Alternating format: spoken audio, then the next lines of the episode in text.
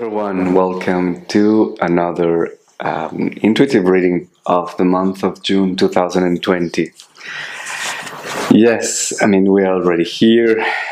Things seems to be uh, changing again, and it seems that this um, middle of the year is going to bring some kind of a different tone, and especially because the cards are also signaling some completion of some sort, and it seems that there's something that we that we were starting, or a theme that we are we were kind of revising on, or reviewing, or looking at, or had kind of some sort of um, uh, made kind of a shift in our life back in November two thousand nineteen, and today, I mean, the, throughout the month of June, sorry, um, we will be looking at a closure, at some, some sort of completion. And this completion is talking also about, through the card of Aleph, is talking about uh, an integration, really uh, something that comes together. Probably um, it can be two polarities, two uh, aspects of ourselves. It can be also something that uh, is also manifested with the circumstances, with relationships. But um, Aleph is also especially talking about an integration inside of us, and I have this feeling that it has to do with the integration of the divine masculine, because we've been talking about that since last month, uh, mid-month of May. And uh, there's something about that, about the divine masculine becoming part of our uh, new consciousness, so to speak. Uh, of course, it's not something that we've just worked for the last six months or seven months or since November. Something that we've been probably uh, looking at for a long, long time. But it seems that we are kind of completing a phase, whatever that is.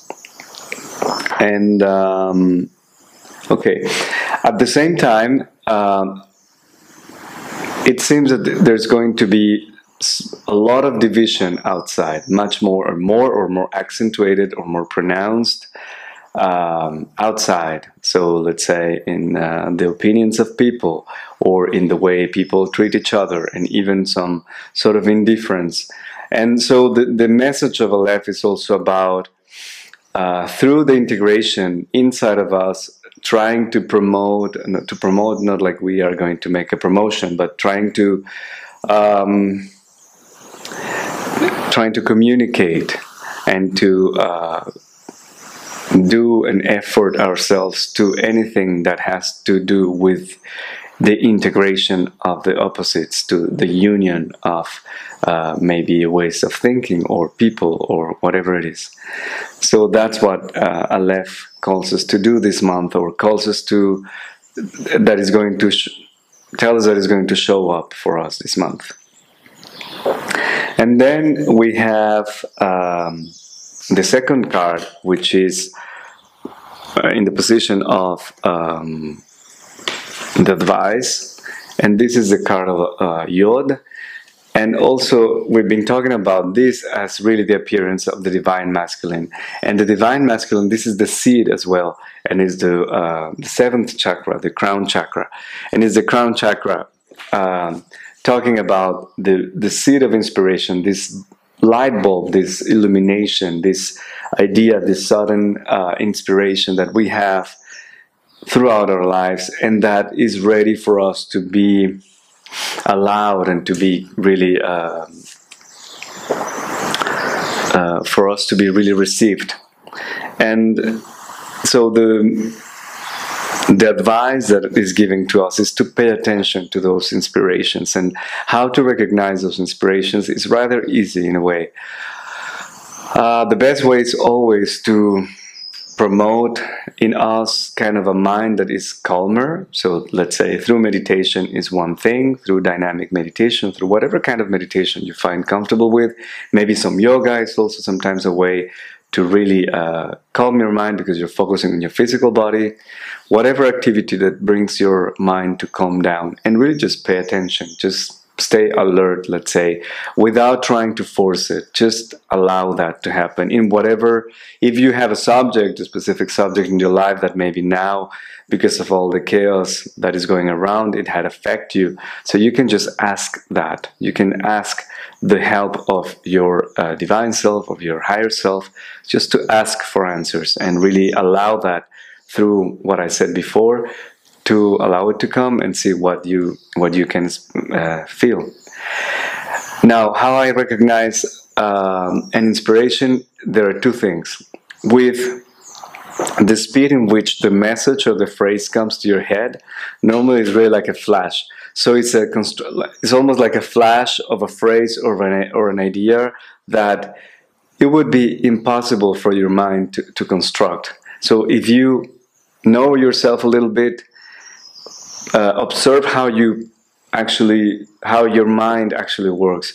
Observe how much time do your mind take to uh, to actually uh, think something or go through a certain construct in the mind. So sometimes it's much more slow. There's much more um, thinking, of course.